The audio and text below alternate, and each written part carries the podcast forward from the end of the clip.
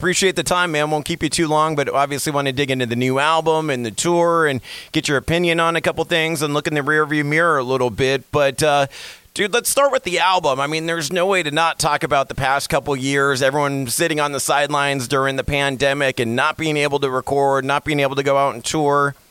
And now we have a new album, The Wretched and the Ruinous, coming. And I'm kind of curious, man. When did you start working on that? Because Extinctions was 2018, so I figure by 2020 you must have started to been thinking about other riffs and ideas and stuff. But you tell me, where were you at with the album when once you got going on it? There was probably a couple of uh, of ideas and kernels. There was one whole song that was left over from the Extinctions demos that I brought back, and people in the band acted like it was the first time they had heard it. And I was like, well, you know, I submitted that for the Extinctions demos, but you guys probably weren't listening. Um, I think, yeah, it was probably right around 2021. Uh, started, you know, getting down to business. It's for me, it's there's no easy way to do it. All it takes is this time, just sitting in this chair with a guitar and putting your nose to it. Like that's, and I had plenty of time. So to work out all the bad ideas that come first, and then you put you you have to work through those to get to you know something good. well, dude, I, I just have to say thank you uh, as a metal fan for doing a, a real metalcore record. I feel like every metalcore record now is block walled and it's got all these keyboard parts and all this earworm ear candy that they call it. And when I listen to Unearth, it just sounds like four or five guys in a room banging it out in a garage, sweating it out, writing the songs rather than some computer creating the music. Yeah, it's uh, it's really the only thing that we know how to do. It's like we kind of just we kind of just have one move, and it's this. And this is the first time you being the only guitar player on the album. And I was kind of curious, man, does that make it easier so then all your riffs get in and all your solos get in? Or is it a little bit more trying because uh, you don't have anyone to bounce ideas off or anyone else to come in with riffs? Or does Trevor or any of the other guys bring in riffs? Um, our producer, Will, he's real good with uh, coming up with uh, you know we'll get to a part and he's like this one we can do better here ah. and then he helps either he helps me like work out something or he has something to get to get the the song moving. So he came in clutch on a lot of parts uh, when we were uh, pre doing pre pro and recording. Mr. Will Putney, we're talking about. Yes, yeah, yeah, yeah. The legend. He's the uh, the current master of heavy music audio production. he really is, man. So, did you get to go up to the mansion and record it up there? Yeah, he's got a new he's got a new spot up up in Jersey. It was like really cool, awesome. We were up there in the fall, and it's like kind of on a hill, and you could see like the leaves changing. And he's got like a compound for bands to stay over. It's uh, it's full on over there. It's really it was really nice. Yeah, I talked to him when uh, when the Fit album came out, and uh, just amazing that setup that he's got and the amount of work that that guy does. Like you said, he's like the it guy right now, and still manages to do Fit for an autopsy, and he's got another band on top of that one. It's insane. I know he's he can't sit still.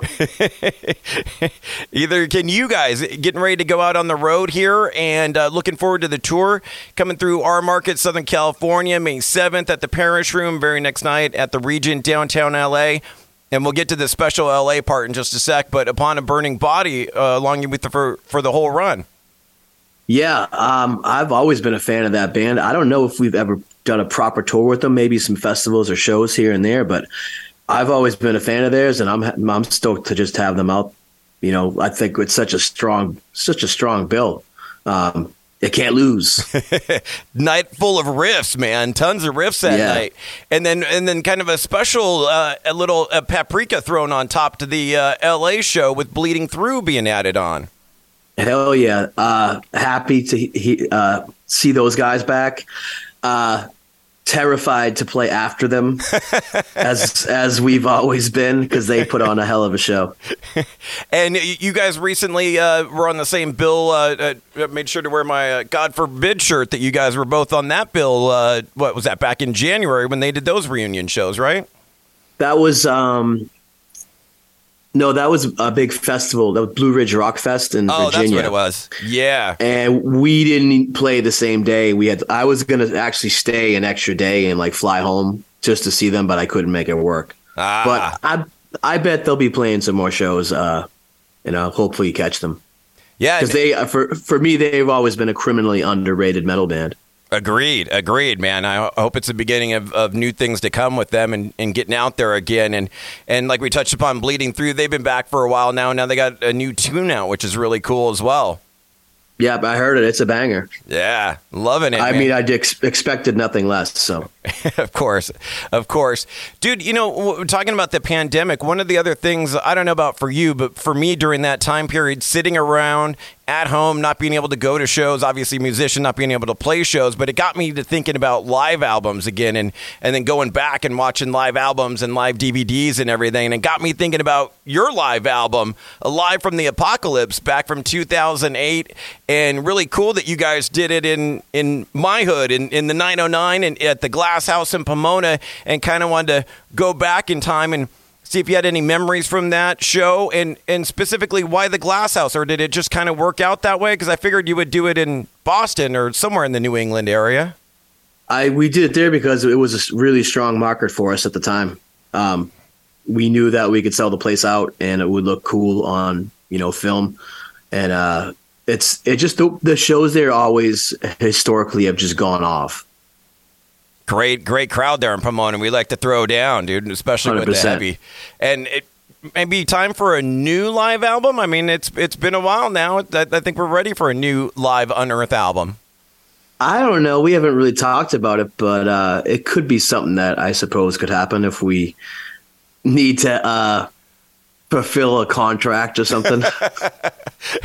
so it's not something you really look forward to just kind of one of those things you have to do yeah, well, that live from the apocalypse, uh, live from the apocalypse one, I think we were we were looking forward to doing that.